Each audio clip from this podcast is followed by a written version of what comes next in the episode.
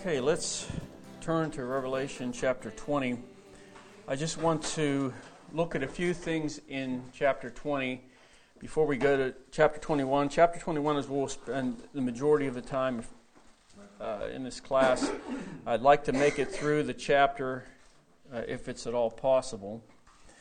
But in chapter 20, and we'll, we'll just read a couple verses to bring us to where I want to be here.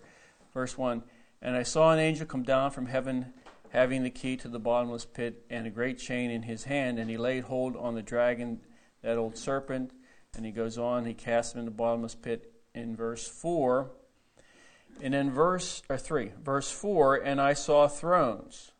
Now that there is in the Greek is plural. And John does not say, if you'll remember, like the early chapters, he says, I saw 12 thrones and I saw 12 elders upon, or, or 24 thrones, or whatever. He doesn't number, make any distinction how many thrones here he's talking about. Uh, and I believe that's for a reason.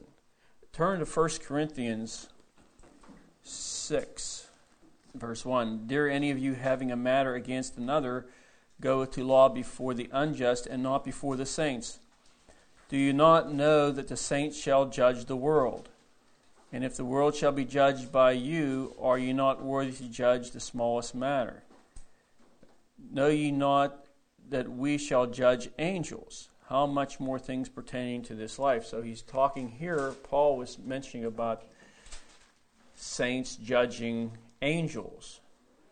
So there, there's judgment. When you look at throne, throne is talking about ruling, reigning, and, ju- and actually judging would be a, an aspect of that. And then in Revelation 3, you don't have to turn there, it says, verse 21 To him that overcometh will I grant to sit, on, sit with me on my throne. So he's talking here about thrones. It could be a, a, a great number of them. And of course, uh, as I've said many times, the elders qualified for those positions, and those being on thrones will not just waltz up and say, Here I am, Lord.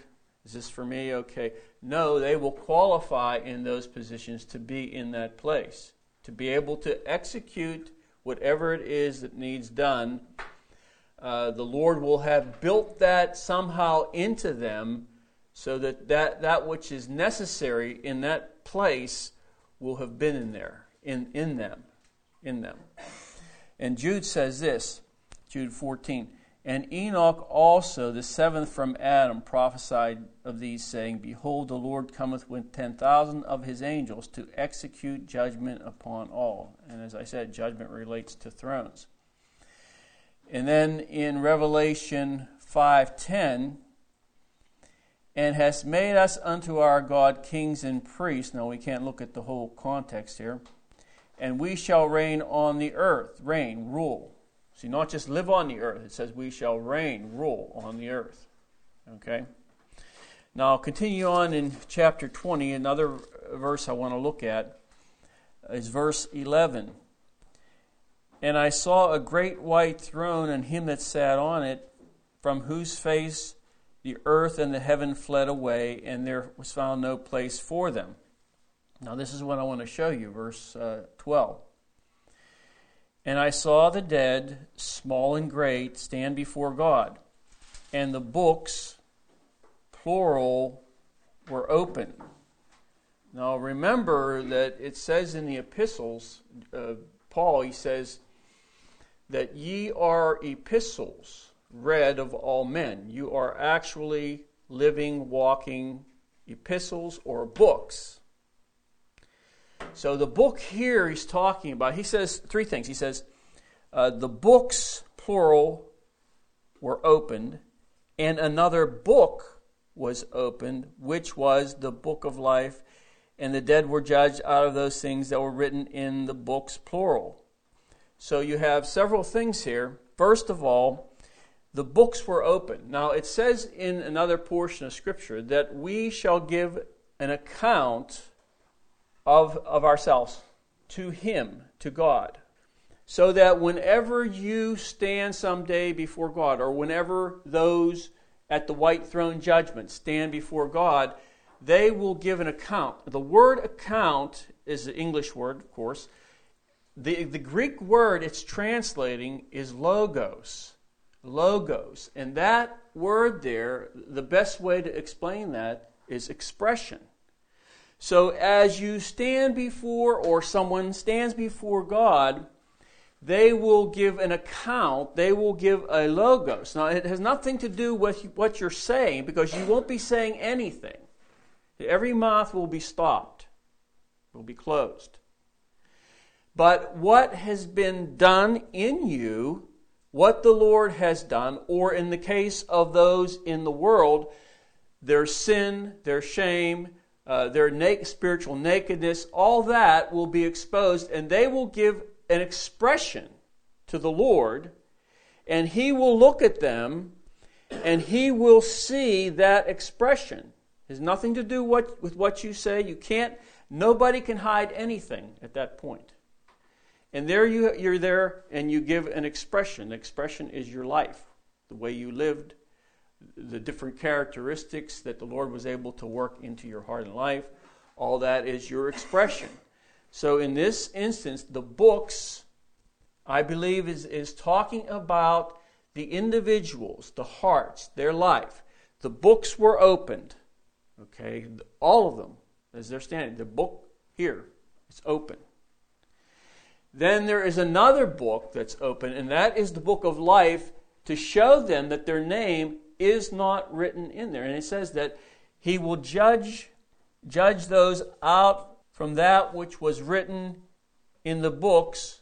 And, and then he says the last part of this verse, according to their works. And we studied works, remember? You won't be rewarded for your works. The Bible doesn't teach you will be rewarded for your works. The Bible teaches you shall be rewarded or judged according to, not for. There's a big difference. And here you see the same thing. They are judged according to their works. I wanted to just show you those two things before we move into Revelation 21. Okay? All right, let's go. Verse 1, chapter 21. And I'm going to read these verses and stop and comment uh, we get down to where I want to go here. And I saw a new heaven and a new earth, for the first heaven and the first earth were passed away. And God here is going to do everything new. All that we know, all that we see today, all that we understand related to the world, to the earth, is all going to be changed. That's why he says, I saw a new heaven. That which is up in the heavens that you see and you can't see, God is going to do something different. He's going to, to make all things new. He's going to have a new heaven and a new earth. He says, For the first heaven and first earth were passed away. And he says, And there was no more sea. All those that are lovers and worshippers of the ocean. Sorry to say it. God says not going to be there.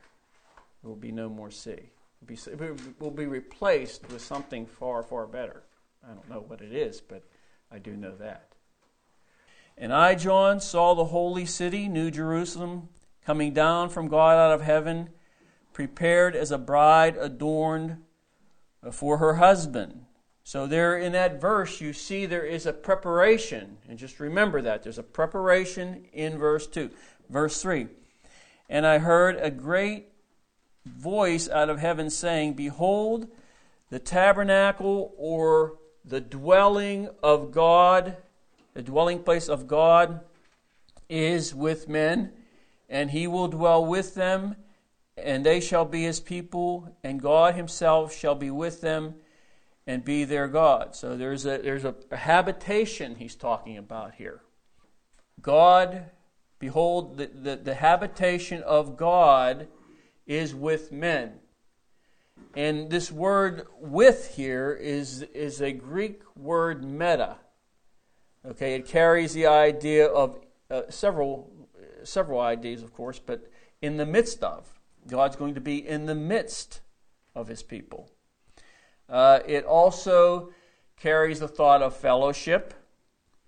It also is, I think it's a preposition, I'm not sure, I think it is, but it, it means motion toward, and it also has the, the, the thought of union.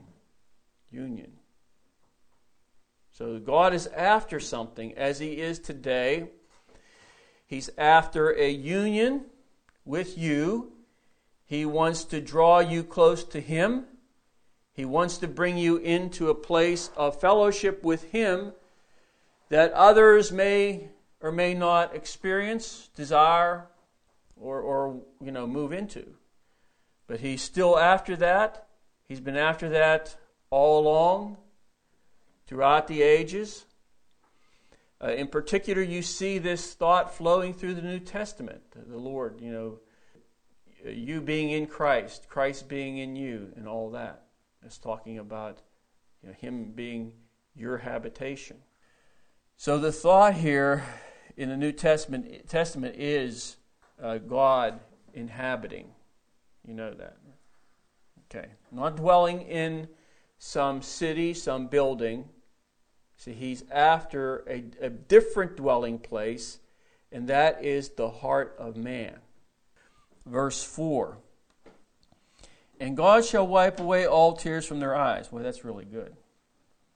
And there shall be no more death, neither sorrow nor crying, neither shall there be any more pain. Now, that's a day to really look forward to. Really. And it's a day we don't want to miss. For the former things are passed away. And he that sat upon the throne said, Behold, I make all things new, or I make these things new. All things, whatever, whatever that encompasses, all. I, I don't know. And he said unto me, Write, for these words are true and faithful. Verse 6 And he said unto me, It is done. I am Alpha and Omega, the beginning and the end. I will give to him that is athirst of the fountain of water of life freely. So, what he gives here, what he's talking about, is based upon thirst. See, what the Lord can give you and myself here in this life mainly is based upon thirst.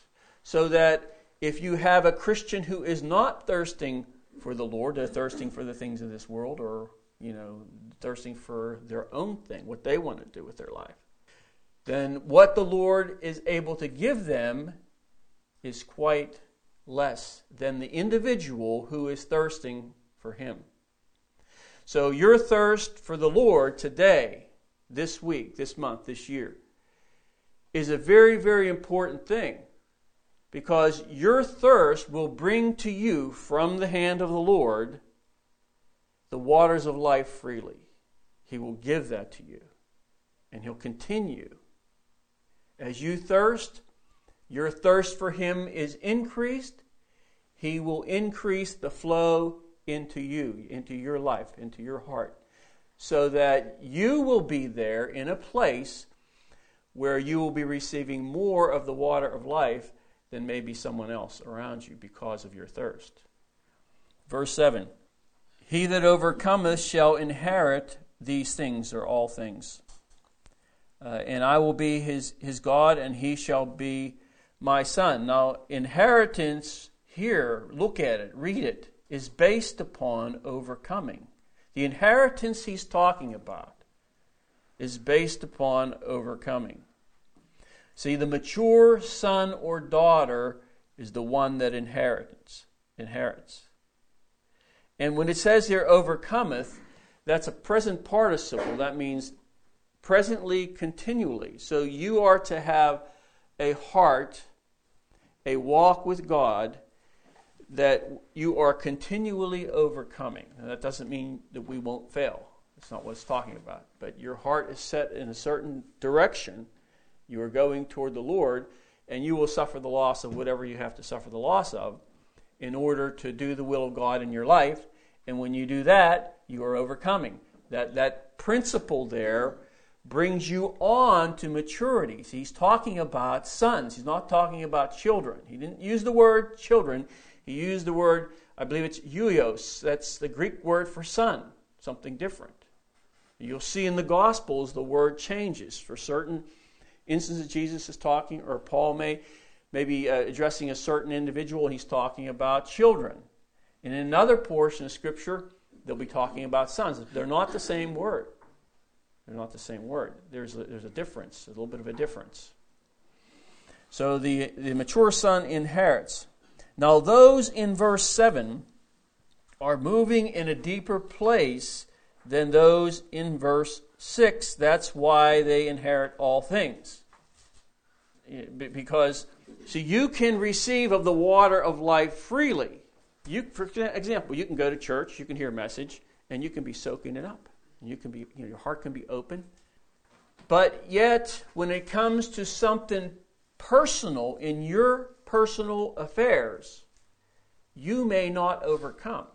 So you receive the water of life freely. What's the purpose of, of giving you this water? Well, it's to sustain you, it's to bring you on to maturity so that you can start to overcome. So the, the, the ones he's talking about in verse 6 and verse 7, they're, they're in a different place. Now, verse 6, as you receive the water of life freely, that should bring you, a little bit at a time, to what he's saying in verse 7 so that you would be able to over, overcome whatever it may be. Overcome could be many different things, not just one thing. And whatever it, it may be in your life personal, that, personally, that is a difficult area. We know we all have a difficult area in our life, you know, or two maybe. Some sometimes things are very easy. You know, you can make a decision for the Lord and it's no big deal and move on. Other times it's quite challenging. And I like the Christian walk because if you're going to walk with God, you'll never have to worry about being bored. You know, you, you you do around the house, you know, you sit around the house, and, say, oh, do, I'm bored. Well, I'll tell you what. You walk with the Lord, and you get involved with Him, it becomes an exciting life because He will challenge you above what you're able. You can't do it.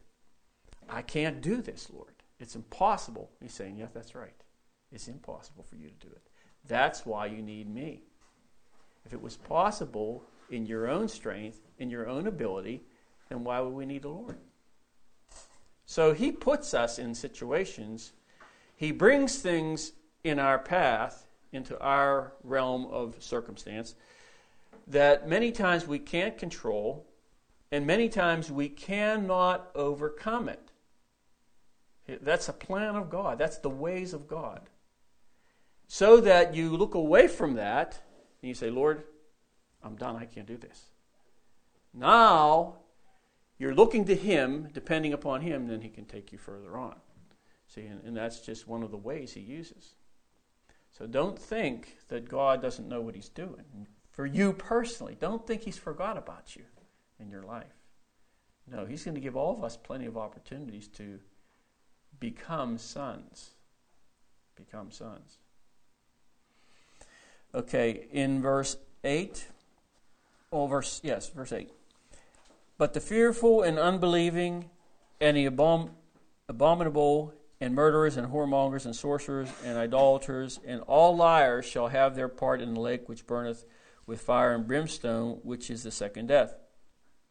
And there came unto me, now John is saying that this angel is coming to him. He's going to start to communicate to him. There came unto me one of the seven angels, which had the seven vials full of the seven last plagues that we read about in previous chapter, and talk with me, saying, Come hither, I will show thee the bride, the Lamb's wife. So the angel is going to show John the bride, the Lamb's wife. Remember, now this becomes the central, this is it's starting to open up. This becomes the central thought in this chapter.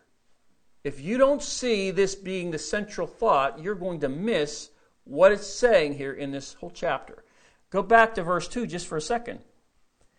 And I, John, saw the holy city, New Jerusalem, coming down from God out of heaven, prepared as a bride adorned for her husband. See, there's the thought there. You'll see the thought in verse 10, 9, 10, and 11.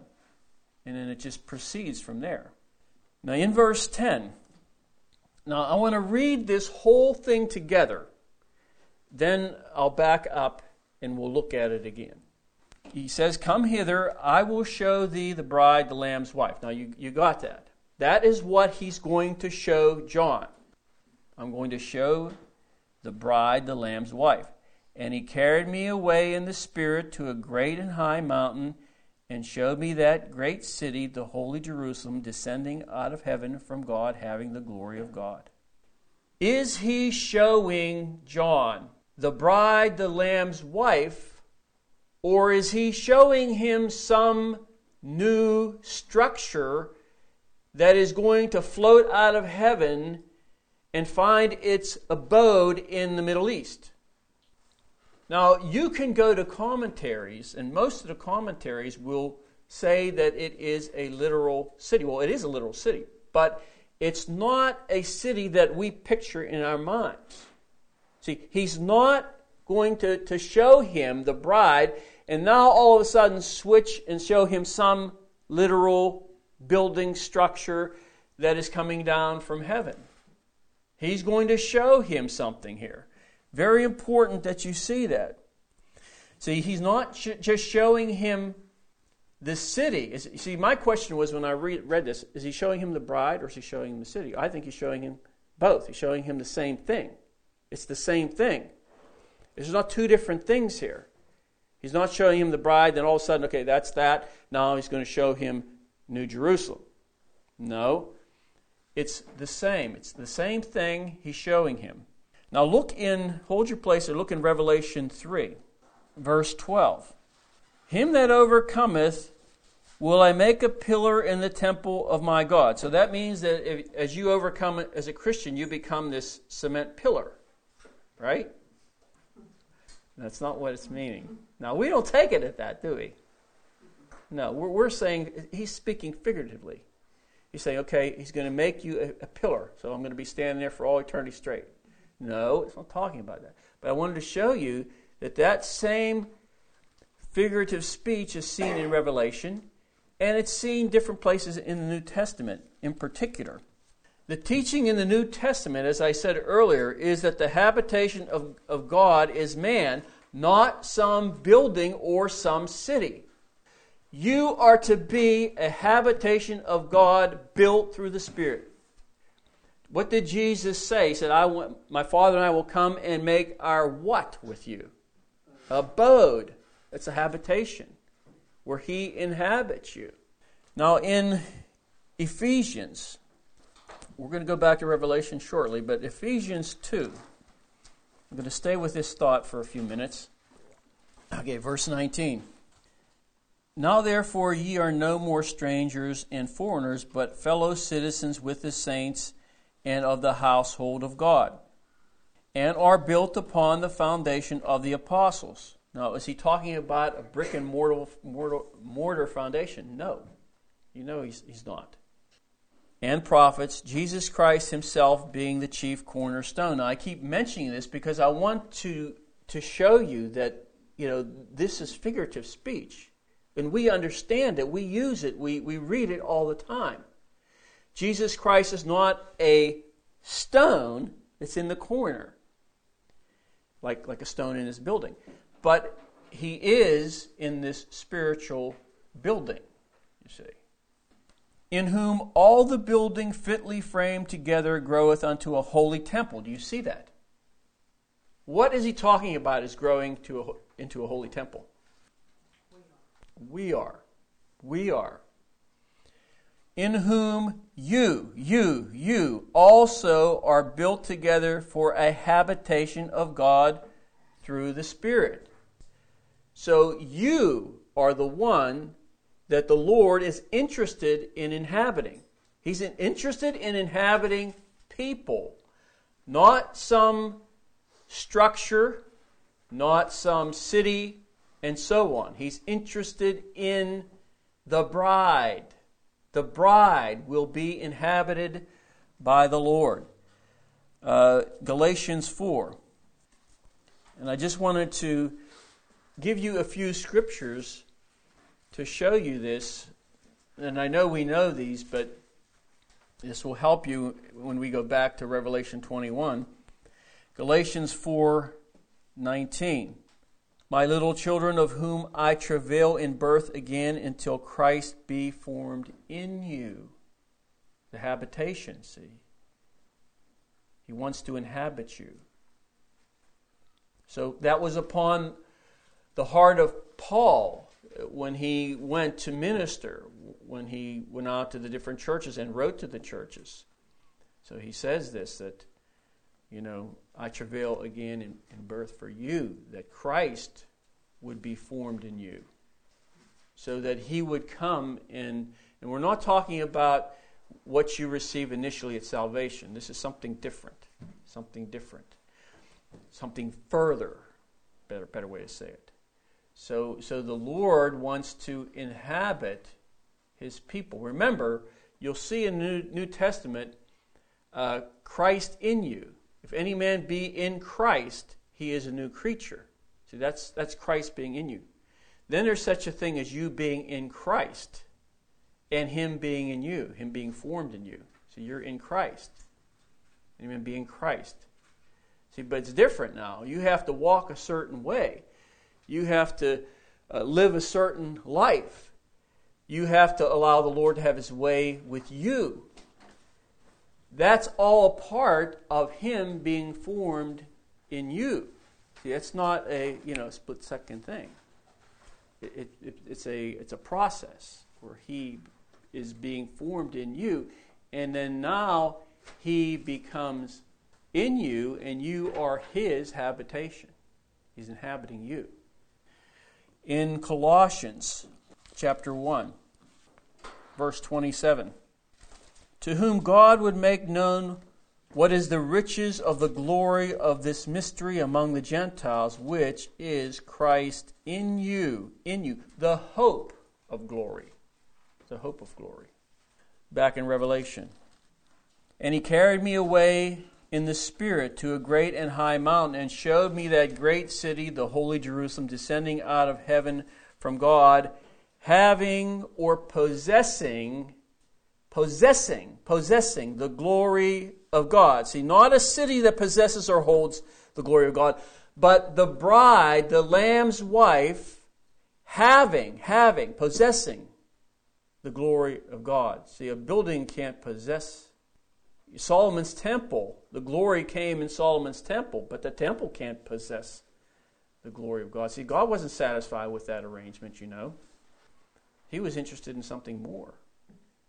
He wants to indwell and to possess the Christian. So in verse 2, going back to verse 2 in chapter 21, John is seeing New Jerusalem, seeing not a building, but people who make up a spiritual structure. Coming down from heaven, God out of heaven, prepared as a bride, adorned for her husband. And Peter says in, in 1 Peter 2 5, you are built up a spiritual house, spiritual house, a holy priesthood, to offer up spiritual sacrifices. See, so you can see this here. I hope you're seeing this because this is key. All of what we studied in Revelation was moving toward this. When Jesus comes to the churches in the early chapters, chapter 2 and 3. And you know he comes to them and he says, repent. He comes to the pastor and he says, repent.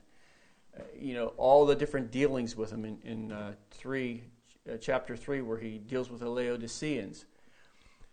All of that was for the purpose of getting them to move correctly in their walk, getting them to walk with God the way they should, in hope that they would turn their heart to the Lord correctly and that He would continue the process that He's involved in in their life.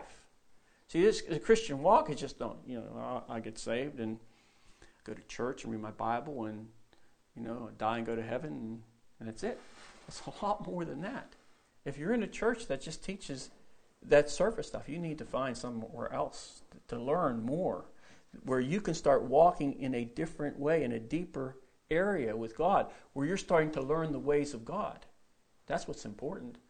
So that the character of Jesus Christ can be built in you, in you, in you, that he would possess you. The bride, the bride, will be possessed by the Lord. And Jesus will not marry flesh. He will not marry carnality. The carnal Christian may make it to heaven, but they will not be in the union of the marriage because Jesus is not marrying flesh. Now, people don't want to believe that. That's up to them. But he's not. And I, I say that with confidence because I, I see it in the scriptures. It's there.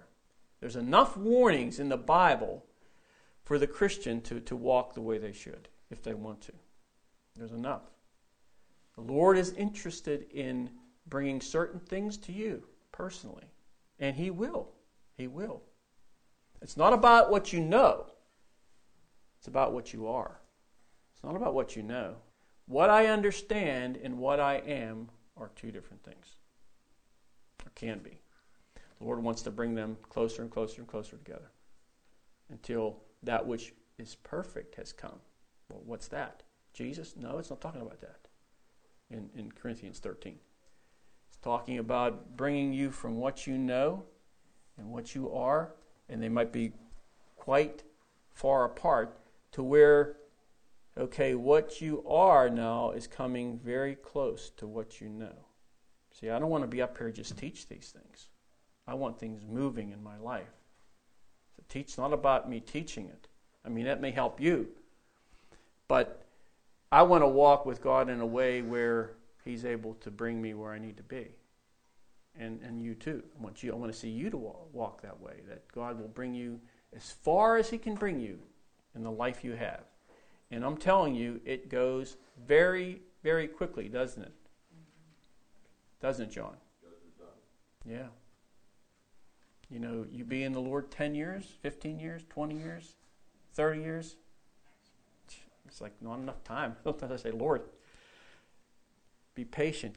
Spare me. Give me a little more time before I leave so that I can have more of the character of Christ developed in my life. But I guess not everybody has that desire. I don't know.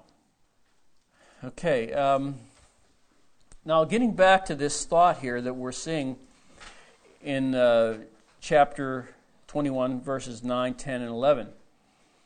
And I, I just want to say this that whenever the word church is used in the Bible, do we think of a physical building?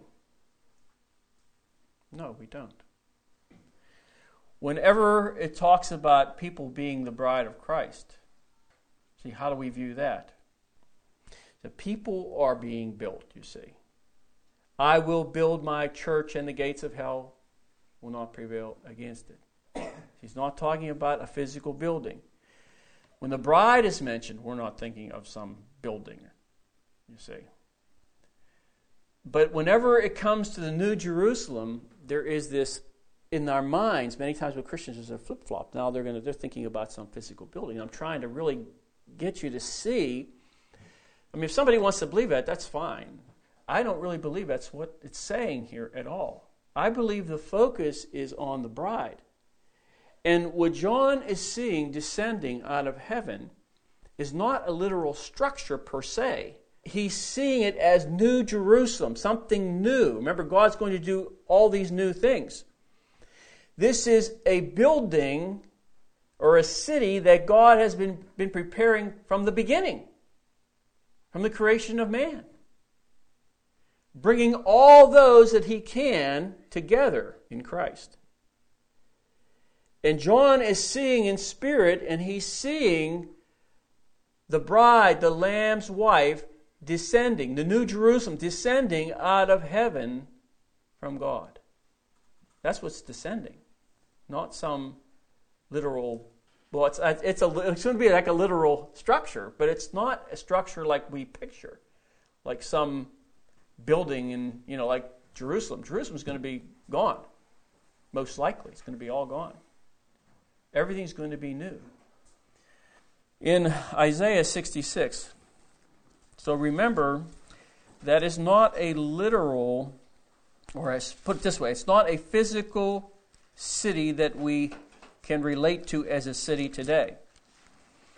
Isaiah 66, verse 1. Thus saith the Lord, The heaven is my throne, and the earth is my footstool. Where is the house, or where is the habitation? That's actually what that word house means, habitation. Uh, where is the, ha- the habitation that ye built unto me, and where is the place of my rest? Well, some city, some church. Okay, let's read on. For all those things hath my hands made. He's talking about literal buildings, and that, that which is on the earth.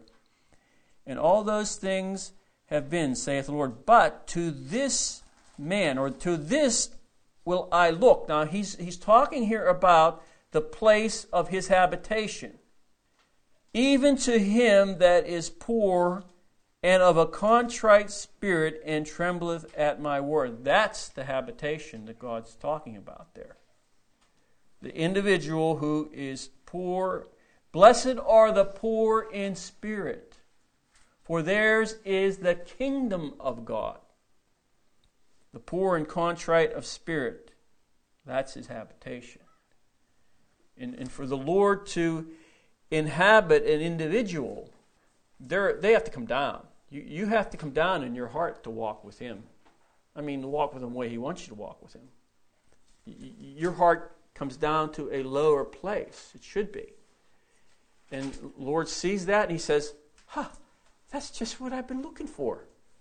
That's just what I've been looking for. I want to go to that individual that they would become my habitation. Wow. It's really something. Now, back in Revelation 21, in verse 2 is the first mention here of New Jerusalem, and this key word here that I see is the word prepared. It's coming down out of heaven, prepared, prepared, prepared. See, the Lord is interested in preparing you and I today. We are involved in the time of the preparation of the bride of Christ. Do you know that? He is preparing a bride, he's been preparing a bride. And Preparation means preparation. It means certain things will have to be changed and, and done within me to prepare me. Now, the interesting thing is the same Greek word, turn over to chapter 19, the same Greek word that we're seeing here, prepared. Now, uh, I think that's wrong. I think it's the word adorned here prepared as a bride, adorned. Adorned is the word, I believe.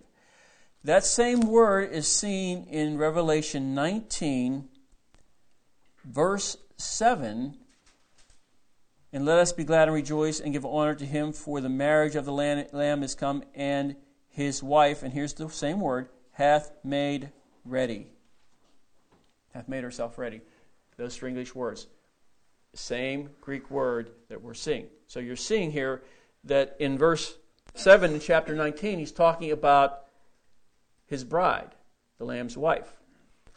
Going over to 21 2, the same thought. Even though it says this as a bride, it still is the same thought using the same Greek word adorned. You are in the process, hopefully, of being adorned by the Lord. Prepared, prepared, prepared. Now, in verse 11, having the glory of God. See, the prepared ones share in God's glory. The prepared ones. Look in Romans 9. Hold your place in Revelation.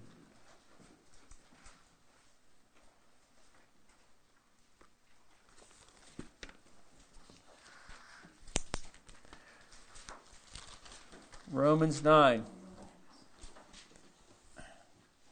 verse 23.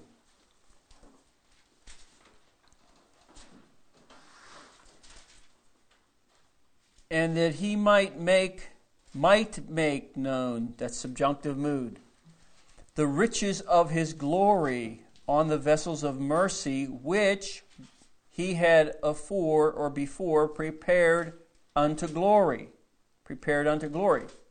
See, the prepared ones are the ones who will share in his glory. If a Christian is going to do their own thing, walk their own way, make their own choices, and are not even concerned about God, the will of God, the purpose of God, the ways of God in their life, they are not interested in Him and all that. They're interested in going to heaven. See, but they're not interested in maybe the will of God for their life or to press on toward Him. Well, then they will not be prepared. You know, I'm not talking about the rapture, being prepared for the rapture. I'm talking about being prepared for the union with Christ. The bride hath made herself ready. She prepared. So he says here uh, that he might make known, might, subjunctive mood. That means it's in the realm of possibility, not necessarily a sure thing, but he might make known the riches of his glory on the vessels of mercy, which the ones who had before were prepared unto glory, which he had afore prepared unto glory. Even us whom he hath called. So we can all qualify for all the, these different things. See, we can sit down and read the Bible, and we can actually attain to those things in a lot of these verses. But we need to walk with Him. If we are not walking with Him, then what we will have when we leave this life may be a lot less than we thought. Or we may be surprised when we get on the other side. I believe that there's going to be a lot of Christians in shock when they find out that they're not included in everything in heaven because uh, of their life, because of um, their expression, however you want to say that, because of their walk, because of their own will. When they're not included, they're going to be in shock. So the Lord, He wants to include all of us. That is why at this church we teach what we teach to shake people up. Hopefully, somehow, some way, they'll direct their hearts toward the Lord and they won't be turned aside by the world. It's so easy to get involved with all these different things in the world that will suck up your time, your energy, and all that God would, would or could have done in you spiritually. It's all, the world has robbed you. Let no man take your crown. Crowns can be lost. Why would he say that if they couldn't? Let no man take your crown. You set your heart toward the Lord and walk with him. Don't let anybody deter you. Don't let the thinking and reasoning of the world or other Christians pull you aside. Be determined to walk with God no matter what.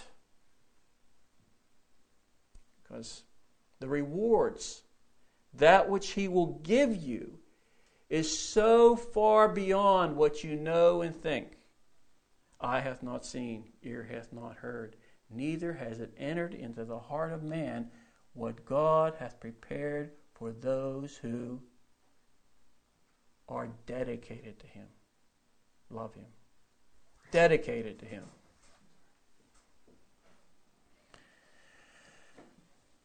Okay, let's move on. Um, now I want to just read read this verse from the NIV because I like how it's worded. You know, as I've told you before, that translations miss a lot, and sometimes one translation will give you a, a pretty accurate uh, translation of a verse, And then other times, that same translation, King James, NIV, ESV, it doesn't matter what they are. Other times, you're not getting what's really flowing underneath, what's, what's in the Greek or, or, or what's going on. But I, I read this and I thought, if you listen to this verse real close, you'll see. This is verse 9. Wait a minute. Wait a second. Oh, this is chapter 20, verse 9. Okay. It says, and don't read it in your Bible. Listen to what I'm saying, because it's, going to, in all your Bibles, it's going to read a little bit different. Says, They marched across the breadth of the, of the earth, and he's talking about the time after Satan's loosed from the bottomless pit and there's a rebellion on earth again. It says, And, he, and they marched across the breadth of the earth and surrounded the camp of God's people, the city he loves. You see that? Now, in, in the King James, it word, uses the word and. I mean, it's okay, as long as you're still seeing the whole picture here, that it's being the same, it's talking about the same thing. But in the NIV, doesn't have the word and. Now, the and is in the Greek, but that's okay. For our purposes, for what we're seeing here and looking at, that they surrounded the camp of God's people, the city he loves. See, same thing talking about the same thing, I believe. Now, whenever you move on past verse 11, this is the problem area of this whole chapter. Because now, because we don't understand, can't see any further, maybe we've never even heard or understood that he's talking about the bride of Christ. Whenever you get to the next verses, then everybody's they're okay, they're relating back now to a physical city. That's just the way it is. But let's, let's move on. Remember, when you read these verses, I'm going to comment as we go through here. He's speaking figuratively. Remember, John is seeing things in spirit, and he's trying to take words from the language of his day, and he's trying to put into some form uh, that, that somebody will understand or, or he, he's at a loss for actually describing what he's seeing. But he's trying through language to explain what he's seeing in spirit. Just like whenever the Lord does something, he may show you something, and it may be something very deep for you, and you all of a sudden you see it. Has that ever happened to you? It's like, boom, wow, the light came on. It's like, wow, that's really something. Now, to take that, if it's a spiritual thing, and to describe that in a way to make someone else that doesn't see that understand, it's very, very difficult, if not impossible. So, the communication here in the Bible through words is a lot will be lost. See, this whole thing here, you have to catch that in spirit. You're not going to figure this out with your mind. You have to catch things here within you. When we teach, okay, the Lord gives me something to teach, but the teaching alone is not it. You are to catch something in spirit, see. That's the thing. Because you can walk out of here, and just like you, you leave church, and somebody say to you, What was the message about? You're thinking, like, what am I stupid? I can't even remember what we were just talking about for an hour and a half. Well, why is that? Because it's not about your mind. See, it's about your spirit, your heart. You can catch things in spirit even if you don't understand them in your mind. You can catch one word that's said in your spirit and you think you got nothing, and then five years or ten years down the road, all of a sudden the light goes on. And I'm speaking from experience because I know. And I have heard things taught and ministered, and it was like I heard the words, and I was able to, I thought, understand, but to really, in my spirit, catch it, I didn't have the revelation of it. See, the revelation was lost because it wasn't revealed to me yet. Five years later, looking at the same thing, it's like, phew, the Lord gives you revelation. Not your understanding with your mind, but the revelation inside. See, that's something different. So let's continue in verse 12. Uh, let's read verse 11. And having the glory of God and her light. Now, that word her there is a pronoun, by the way. And her light was like unto a stone most precious, even like a jasper stone, clear as crystal. What is clear as crystal, and what is almost as a jasper stone? No. What's it say in that verse? Is her light, right. Her light is as a jasper stone, clear as crystal. And had a wall great and high. Now, right away, like I said, now we start to look at something different in our mind.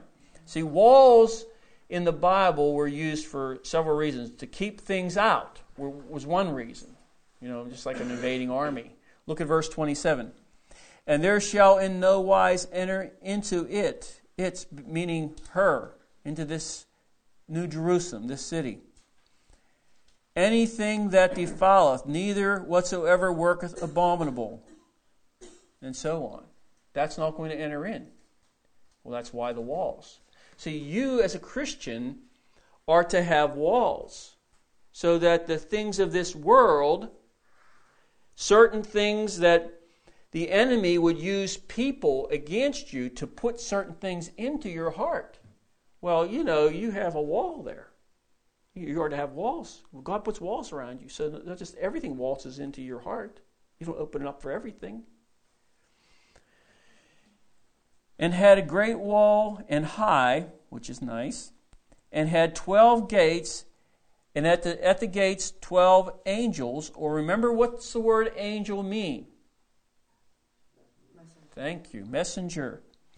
And names written thereon, which are the names of the twelve tribes of the children uh, of Israel. Now, that's possibly talking about the, the some 12 patriarchs, Jewish patriarchs.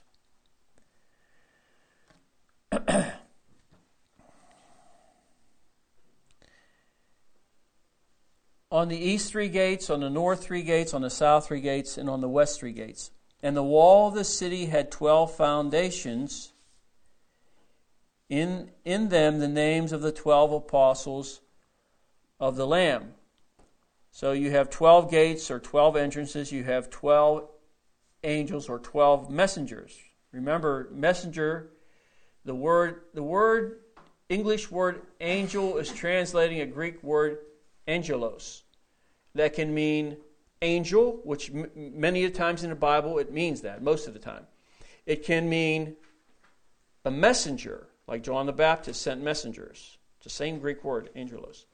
It can mean um, pastor, Revelation 1, the last verse. Unto the angel of the church of Sardis, or whatever. It's the messenger. The pastor was the one who's the messenger to that church. So there's different meanings here.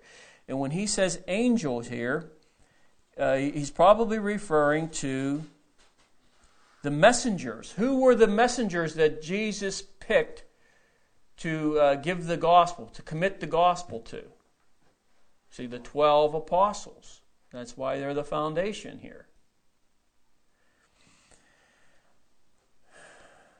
in verse 21 and the 12 gates were 12 pearls. What are pearls? See, back then, and, and even now, a pearl is something of great value. See, the apostles, because of what the Lord put in them, they were of great value. They were 12 gates, 12 pearls. Value, quite quite a large value there, you see. Verse, uh, let's just read verse 14 again. And the wall of the city had 12 foundations in them. the names of the 12 apostles of the Lamb. Hold your place there and go to Ephesians. Hmm, this isn't the right scripture. I'll, I'll paraphrase it, where it says that you are built upon the foundation of the apostles and prophets. Same thought. We're built upon that. Verse 15. Let me see here. Where does it say? Okay, verse yeah, verse 15. And he that talked with me had a golden reed to measure the city and the gates thereof and the walls thereof. And I want to read this from another translation. Uh, I'll read from the King James first. Verse 16 And the city lieth four square, and the length is as large as the breadth, and, and he measured the city uh, with the reed 12,000 furlongs. The length and the breadth and the height of it are equal. Uh, let me read that from the uh, New Living Translation. When he measured it, he found it, it was a square as wide as it was long. In fact, its length and width and height were each 1,400 miles. Then he measured the walls and found them to be 216 feet thick, according to the human standard used by the angel. So, the point being here that this is quite a large city. Quite a large city. Now, let me ask you something. Draw, I want to draw a typology here. It says here that the length and the width and the height were all equal. Tell me something in the Bible that you can think of that the width, the length, and the height are all equal. This isn't Bible trivia, by the way. No.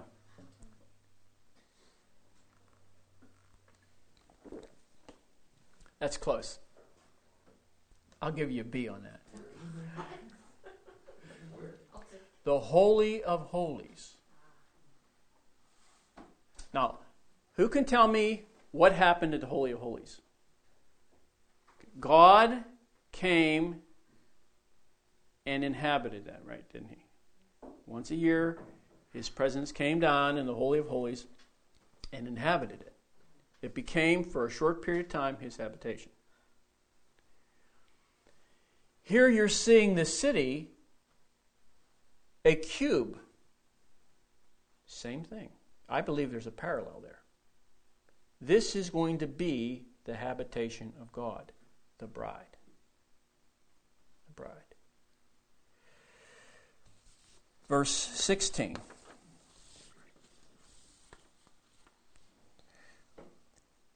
Oh, we just read that, didn't we? I'll read one verse here. I had it in my notes here from Kings.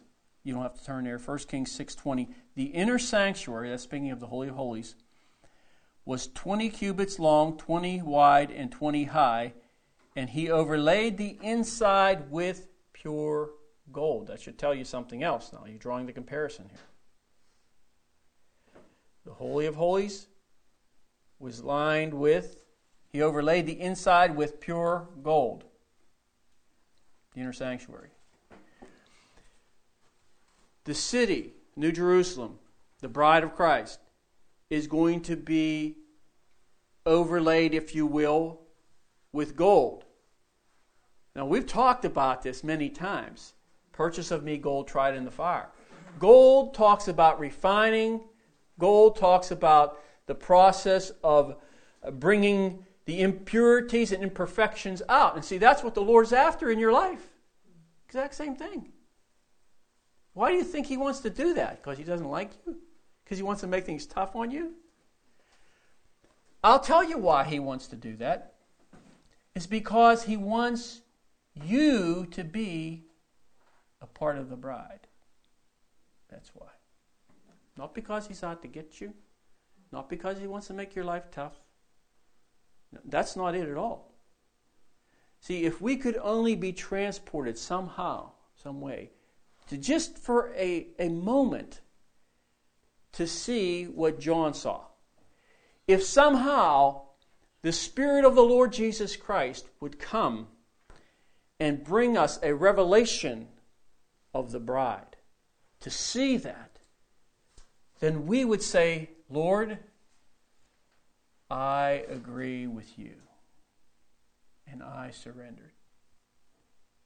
But you know, we need sometimes a revelation, a revelation from God in order to give God what He wants from our lives. And you know, if your heart is such that you want the Lord, He'll, he'll do what He needs to do with you. Somehow or other, He'll, he'll make you see things. If you want Him. If you want Him.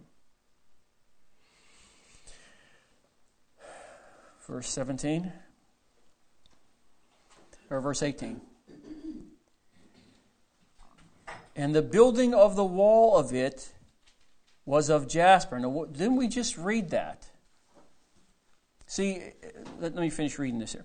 And the city was pure gold like unto clear glass. Now, the description of the city in verse 18 and in verse 21, let's read verse 21. And the 12 gates were 12 pearls, every several gate was of one pearl, and the street of the city was pure gold, as it were transparent glass. So the description of the city in verse 18 and verse 21 resemble what you see in verse 11 dealing with the bride. See, look at, look at verse, I want to show you, point this out. Verse 18. Look in your Bible here. Verse 18, you see pure gold like unto clear, clear, clear. That's talking about clean, pure clear glass. Verse 21, pure as it were glass. That's talking about clean and pure also. See the similarity there? It's almost the same words, and I, it, it may be the same or it may be similar words in the Greek. I, I don't know. Verse 11, it says that she is as clear as crystal. That's talking about having the glory of God, and her light was like a stone, most precious, even like a jasper clear as crystal. That means clean, clean and bright. So the thought here is moving all along in this chapter, not just at verse 11 and now it switches. And, and he's talking about some literal structure. No, he's talking about the lamb, the bride's wife, clear as crystal. He's talking about the purity. As a, as a Christian, the Lord is to be purifying you. You know, you are to be walking with Him, and He's to clean you up, bring a purity into your life. If I would have a desire that the Lord, I would ask the Lord to fulfill for me personally, it would be that the Lord somehow, some way, would bring to my heart and life a, a tremendous area of purity where I am pure. Get rid of the things that He can get rid of to, to purify me. So, so, blessed are the pure in heart. Why? For they what? You're going to see God. So if you have a, a, pure heart here and now, that's not always a future thing, you know. It's talking about Jesus was talking to people here and living in the earth. Blessed are the pure in heart, so if you allow the Lord to purify you and continue in that process, like gold, you know, put the put the fire under you, whatever He needs to do, scoop, bloop, bloop. You ever hear the Lord come in a little scoop? No, I, I don't think. Let's get rid of that. We're going to cry, you know. Allowing Him to purify us. Blessed are the pure in heart. See, that's a process that the Lord puts us through for they will see or they will have revelation. You're going to see things related to God that you never saw before. But if you're going to live in the dirt like the world, you're not going to see things. You're going to think that's normal. If you're going to live like all the other Christians that don't want to really, not all, not, I don't want to give you the wrong impression. There's a lot of good people out there. But there are a lot of Christians that are just they're not setting their heart to walk with God in the manner that He wants for various reasons. And, and so the pure in heart, pure in heart, will see God. They're the ones that are going to see things. Now, don't be upset if you don't see things right now. It doesn't mean you're impure. It may be where you are at this point in your development. But if you develop, normally, like a child would develop and grow up, you will begin to see things. Something here, something there. The Lord will take care of things. Don't worry about it. I told you before about what happened with me. I sat in church for years.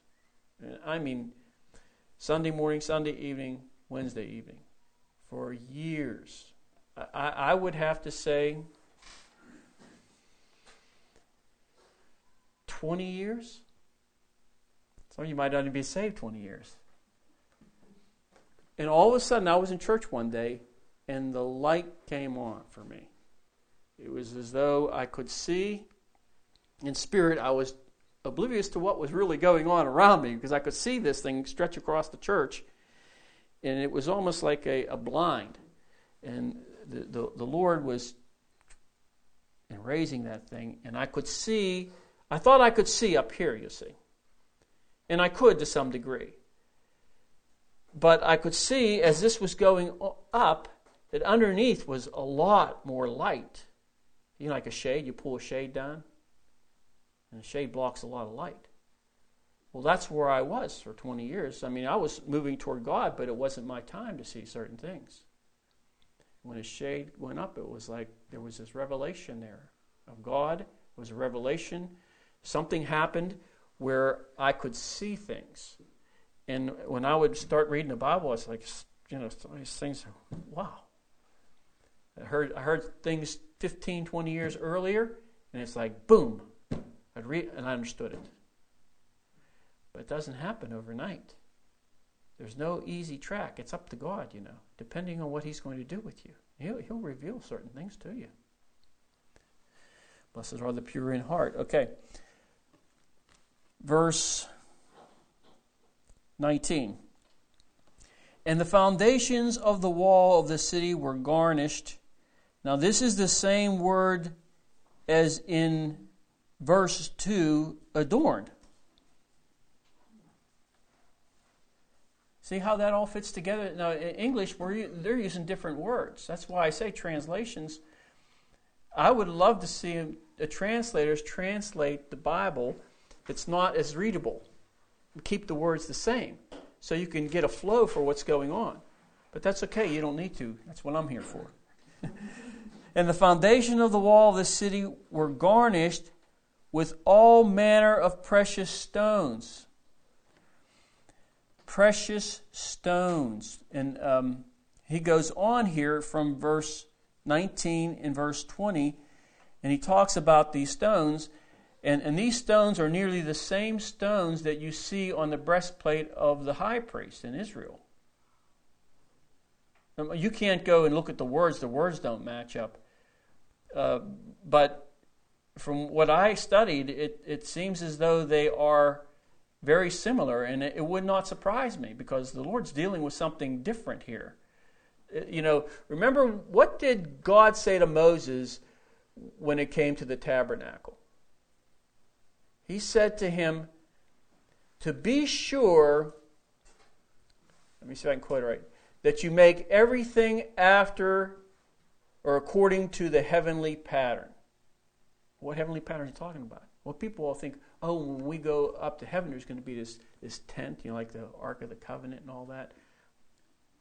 I, I think it's something that that was a type of something else, just like we're seeing through, through the, the words the words are saying, okay, the New Jerusalem, but that is trying to show you a type of something different.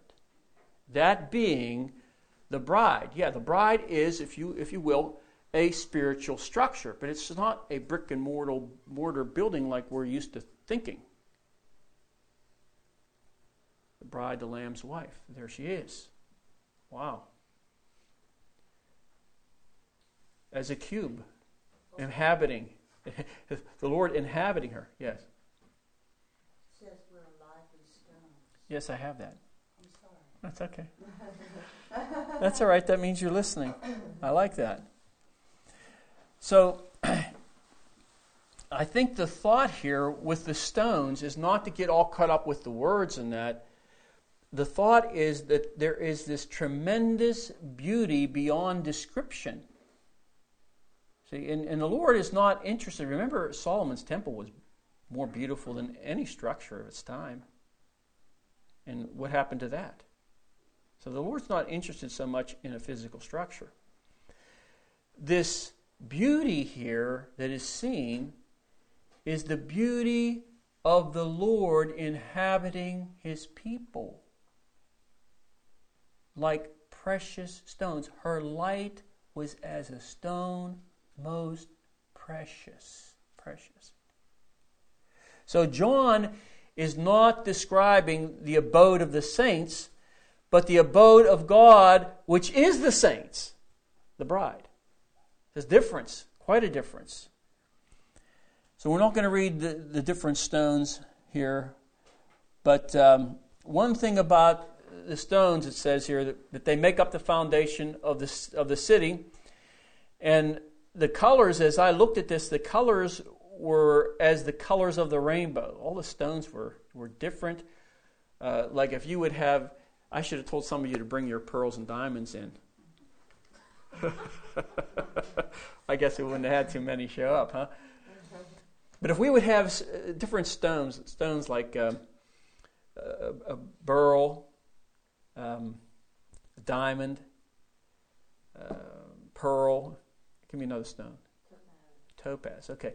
You could take each stone, and it's not that one stone is better than the other, it's that each one is distinct, has its own color, and when the light hits it, for example, a diamond, the light refracts and goes in all these different directions. Uh, with a pearl, when the light hits it, it's almost as though there's a depth there to the thing. The way the way the pearl is, is shaped and is there's like a depth there. So it's not that one is better than the other; it's that they're different. Just like all of you here are different. You're, you're part of the body of Christ, but yet you're a distinct individual that the Lord is working on to make a stone most precious. And so they are similar, but they're distinct. I think that's great. Now, let me read a couple verses. Um, let me see. You can turn to 1 Peter 2. This is Romans 12:4. For we for as we have many members in one body and all members have not the same office. So we know that, that there's different members in the body and they're all they're all different. You know, some are function in this area, some function in that part of the body and so on. And then Ephesians 4:16 says he makes the whole body fit together perfectly as each part does its own special work. It helps the other parts grow and so on. So that the whole body is healthy and growing.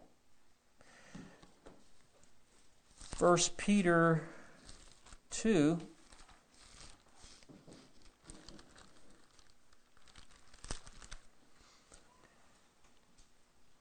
verse 5 Ye also as lively stones or living stones. You see that? You, you see how the Bible, see, the Bible is the best commentary on the Bible. So if you're looking at a verse, it's good to search that a word, maybe a key word in the verse, and look at other verses because you'll get a part over here in one verse and you'll get another part in another verse, and then the Lord will put that together. Uh, that's why I deal with the Hebrew and the Greek words because you can follow them, and sometimes there's a relation uh, relationship between two scriptures, sometimes not. Just because the words used there doesn't mean that, that, that there's something that connects, just like in the English English language. But as the Lord reveals things, sometimes you can see things like that. But he says here, ye also, as living stones, are built up a spiritual house. You see that? This is all through the scriptures, all through the Bible. A holy priesthood to offer up spiritual sacrifices acceptable to God by Jesus Christ. I'm going to read that from another translation.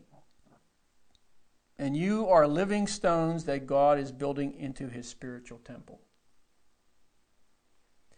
Verse go back to Revelation 21. Verse 21. And the twelve gates were twelve pearls. Uh, every, every, several gate was of one pearl, and the street, now the word uh, street there is platia in the Greek, and that's where we get the English word plaza. Now, there's so many words that we actually have stolen from the Greek language, and sometimes the words are the same, and sometimes we change and put our own meanings on. But this this is probably pretty pretty close. Uh, and the street of the city, the, the, the plaza, that means a broad or a wide place. The, st- the street is a wide place. And remember in Matthew it says, Enter ye in at the straight gate, for wide is the gate. Wide, wide, that's the same word. Wide, wide street, wide area. And the street of the city was pure gold, pure, clean. And you know, gold, as I said before, refers to purification, refers to testing and, and all that.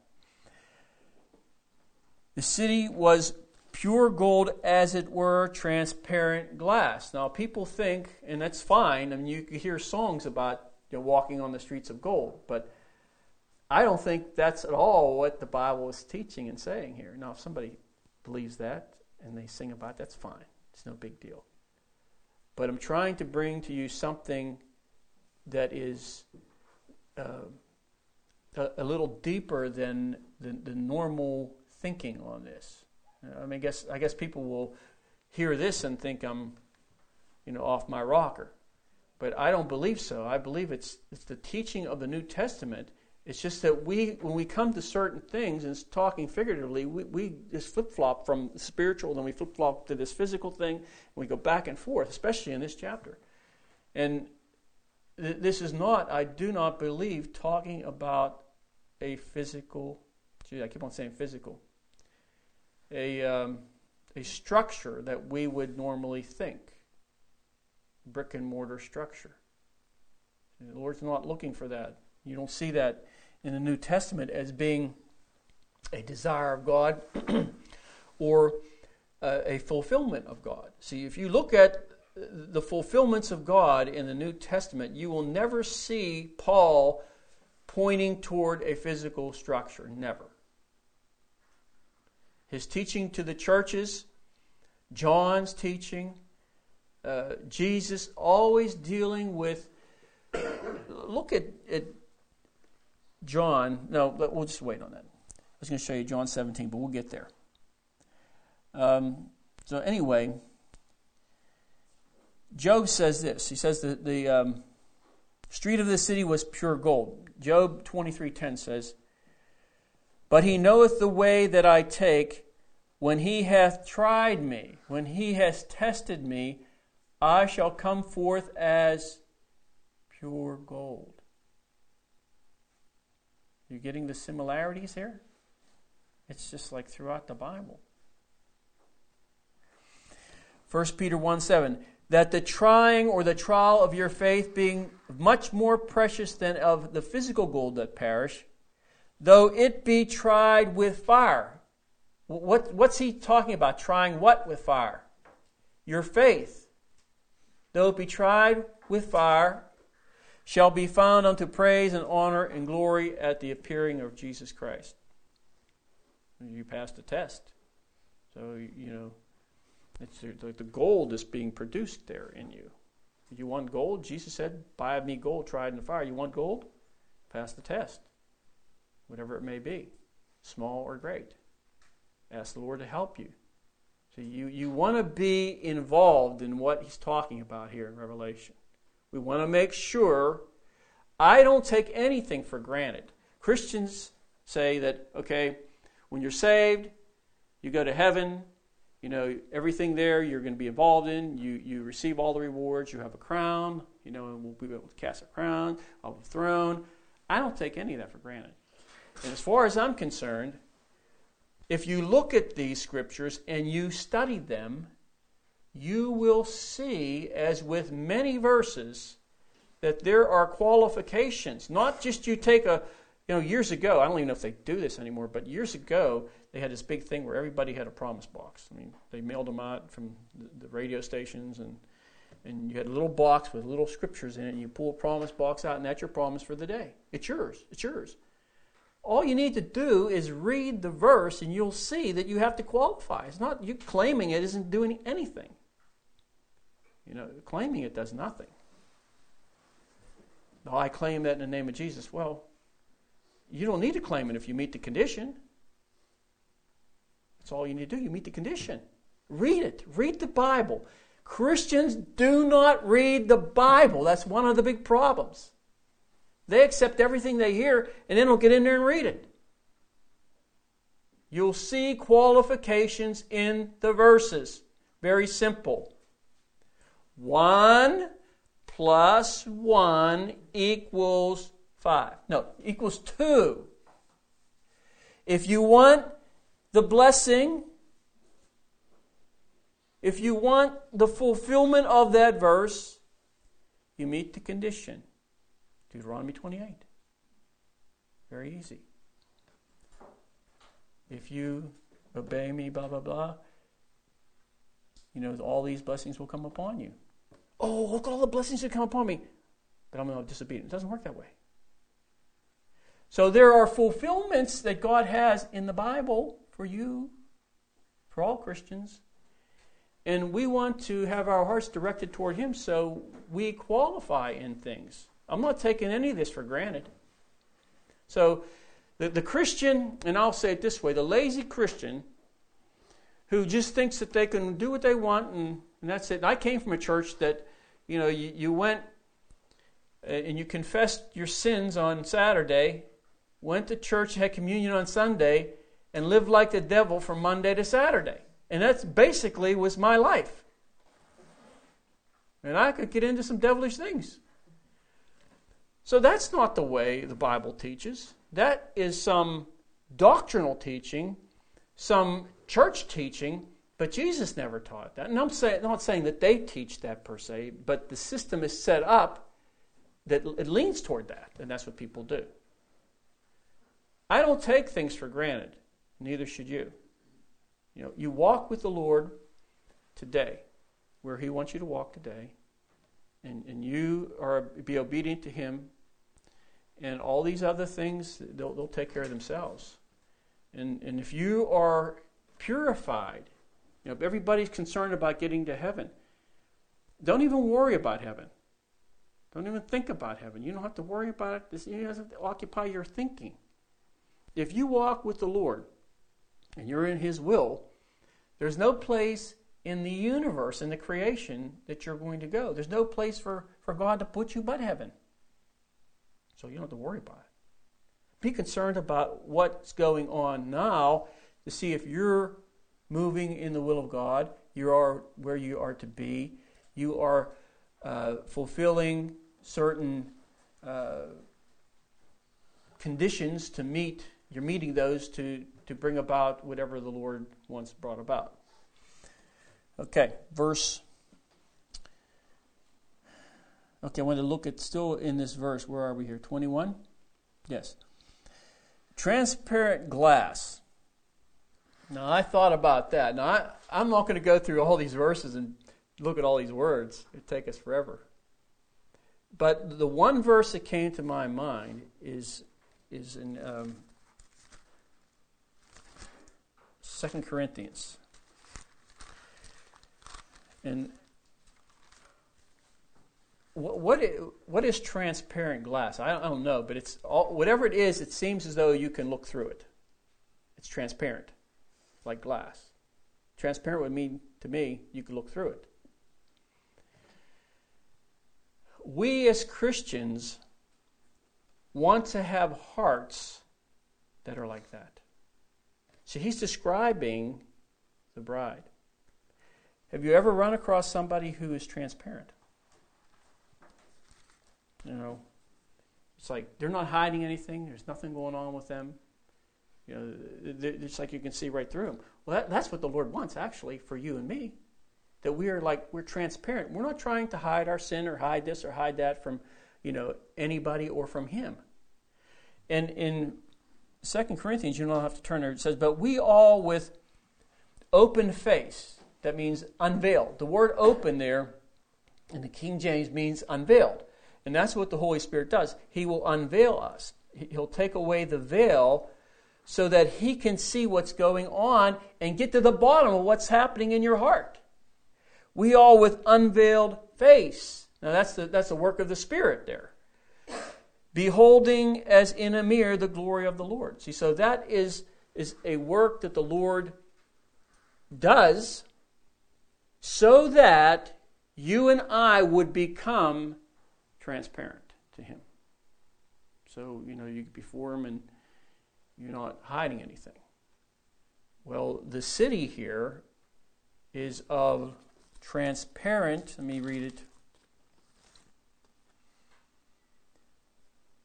The street of the city, the city, was pure gold as it were. See, the purification, now if you purify gold and you keep heating it, it's still going to have that goldish yellowish color, you know.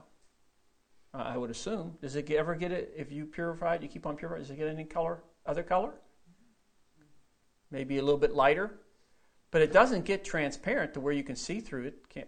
I mean, that would be like a diamond. It doesn't get like that.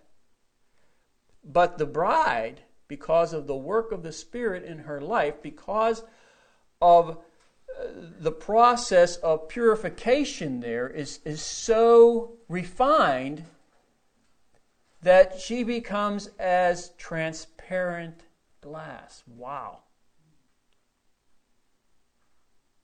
Makes me just want to say, Here, Lord, do what you need to do with me. It's quite something as transparent glass. That, that's talking about, I believe, a certain quality. Quality. Have you ever meet a quality Christian? You're around them and there's just a quality about them. Not because they know this and that. It's just about, about them, there's a quality. Well, that's what it's talking about the quality that's seen there. The quality that has been developed by the Lord Himself. For His wife hath made herself ready. That means that she was surrendered. See, that's how that's how the process works. That's what made it to, to that's what brought it to a fulfillment. See, his wife hath made herself ready. She was there surrendered to him. Surrendered. Uh, in Song of Solomon, the Lord brings the betrothed, his, his, uh, who he's engaged to, brings her along, the different ways of God, different uh, things worked into her through him, through his interaction. Remember in Psalm of Solomon where the one, one part, part she's looking for him and he, he like withdraws himself and she's like she's looking for him and she's going through the city looking for him. In another part, uh, he veils himself behind a trellis. See, why? Well, he's trying to draw her on so that she would be surrendered to him, that he could prepare her. This is a preparation, and eventually, in whatever chapter, chapter 6, she arrives at the marriage hall, and there, there you are. She, she just doesn't walk in there. She has been brought in there prepared. Prepared. Verse 21 also talks about the pearls, like we saw before. Uh, verse 22. And I saw no temple there, Now, this, this is what Jesus is. Uh, I'll show you what he was teaching in John 17, and I believe it relates to this here. And I saw no temple there, for the Lord God Almighty and the Lamb are the temple of it. Now, in John 17, can turn there, one verse.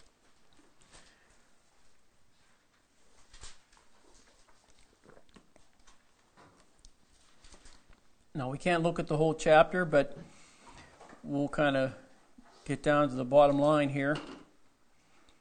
John 17, verse 21. Now, remember, it says, There is no temple there, for the Lord God Almighty and the Lamb are the temple of it. Now, Jesus says this. He's, he's praying to the Father, and he's He's praying about those that he, the, the disciples that were given him, and those that would follow, meaning us, all of us. Verse 21 they all uh, that they all may be one and that's subjunctive mood it's possible that's what that means it's possible this could possibly happen it's not necessarily a guaranteed thing but they may be one as thou father art in me and I in thee, that they also may be one in us. See, there's not going to be a temple in the city because the, Lord, the Lamb and, and the Father are going to be the temple thereof. It's talking about this oneness, see, that we would all be one. We would be one with Jesus in, in Christ, in God. I mean, it's, it's hard for us to understand that because we think in this dimension. But obviously, in the spiritual realm, the, the, these dimensions don't exist as we know them. They're, they're different. And so he says that we may all be one, that they would be one in us, that the world may believe that thou hast sent me. So that's the reason. See, that, that you see here that the Lord God Almighty and the Lamb are the temple of it. It's not going to be, you hear these things because Moses made the, um, the tabernacle after the heavenly pattern, that there's going to be a tabernacle and sacrifices and all that in heaven. It's not, I don't believe so. That's not what that's talking about. He, he, this was a this is figuratively. I don't even know if you want. That's a good way to say it. This is this is something that is moving in spirit. That that is a shadow of. You see that in Hebrews. They use the word shadow. This is, this is a shadow of this and shadow of that. A shadow of Christ. A shadow of things to come. Um, and so on. I believe that scripture about the heavenly pattern is in is quoted in, in uh, Hebrews. Let me see. Real quick, I think I know where it is.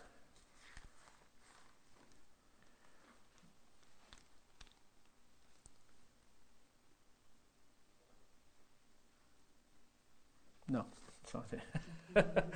okay, let's move on.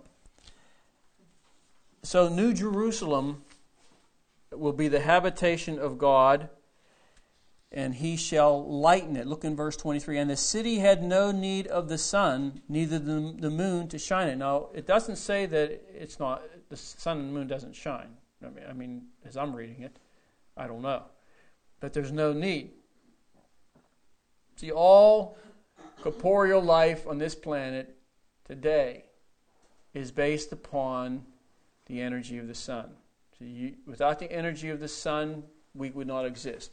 The plants go through photosynthesis, they take the sun's rays, they develop, and so on. You have the animals eat the plants, we eat the animals and plants. All that goes back to the, the, um, the, the rays of the sun coming upon this earth.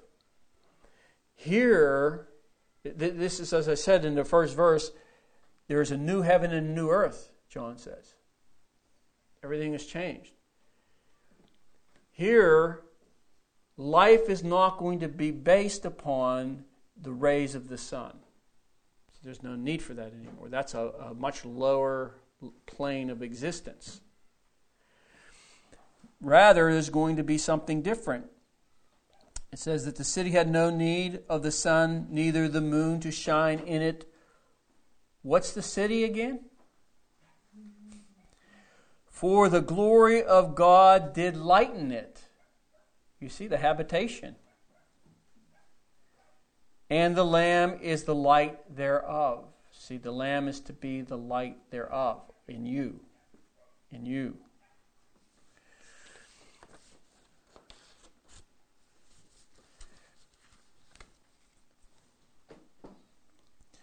So that's the reason why you don't need the sun and the moon, is because of the glory of God. The glory of the Lord will lighten it. The glory of the Lord. Isaiah, let me read this from Isaiah 60, and then we're going to close. Verses 19 and 20. No longer will you need the sun to shine by day, Isaiah says, nor the moon to give its light by night, for the Lord your God will be your everlasting light. And that just goes right. Isaiah saw this thousands of years before. And he says that. And you're seeing the same thing here in Revelation that John's seeing. And, and your God will be your glory. Your sun will never set, your moon will never go down. You, in other words, you, you will never move into darkness again. That, that's all over with. It's all gone. For the Lord will be your everlasting light, and so on. Your days of mourning will come to an end. That's Isaiah 60, verse 19 and 20. You'll never be brought into darkness. It's really nice. So, what we're seeing here in this chapter, from verse 12 through verse 23, is representative of the character of Christ, I believe, seen in the bride. That's what he's describing. He's not describing some city per se, like Jerusalem is now a city. But he's seeing the characteristics of Jesus Christ in the bride. That's why he starts to describe all these different stones and he sees gold like transparent glass and all these different things. He's not telling you that there's going to be this wonderful city that you're going to walk around and say, hey, isn't that a. Uh, stone? So, a- amethyst? isn't that a. Um, let's get a real good one here. Chrysophorus stone. Hey, that's a chrysophorus stone right there, you see. No, that's not it at all. See, you know, we talk about it, it seems kind of silly, but actually, people think of it as that. Most people do, most Christians do. But I'm just giving you tonight something a little different to see something uh, a little different, what I believe is really going on uh, in, in this chapter. And then he says, And the nations of them uh, which are saved shall walk in the light of it. It, it doesn't say it, if the translation says it. Now, it can be anything, right? It can be an inanimate object, right? But the Greek is a pronoun. So if I say her, now, that, now that's not an it, right? I hope. well, she's not an inanimate object. If I say if I use a pronoun and I say her or him, that that's talking about something that is not an inanimate object. Talking about some type of individual. Well, that's what it is in the Greek. Now let me read that. And the nations of them which are, are saved shall walk in the light of her. There's a different spin on that verse.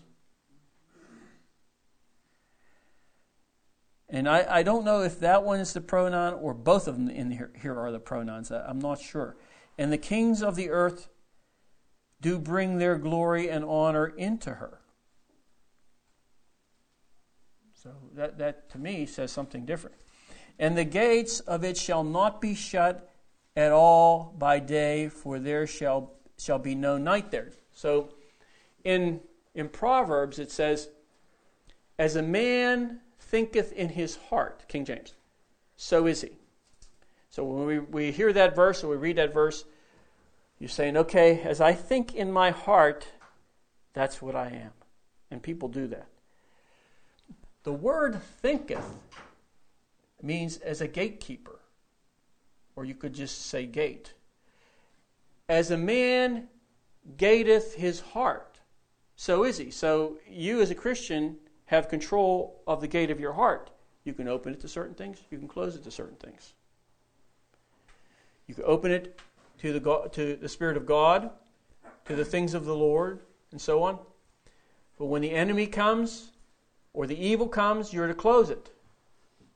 Well, here it says, The gates of it shall not be shut at all. There's no need for that anymore. There's no need for it because the enemy's not going to be there. You know, the evil's not going to be. It's all going to be taken care of. It's all out of the way. So it's not the gates aren't going to be shut. You don't have to worry about it anymore. You have to have your guard up. You can just, you know, be you. You can be you.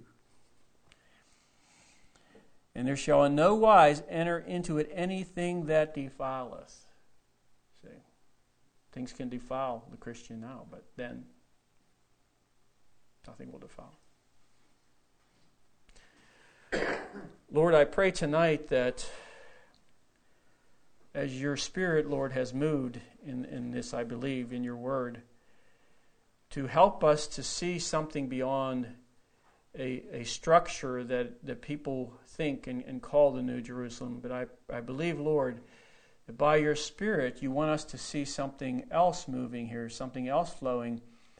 Not that we would just have the knowledge of this, Lord, but that we would help that would help us, Lord, to direct our heart and our life towards you, so that you can bring us into that which you desire to bring us into, that you would be able, Lord, by your Holy Spirit to prepare us to become that which you want us to become.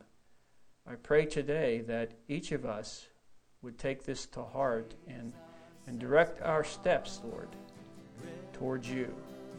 I pray in Christ's name.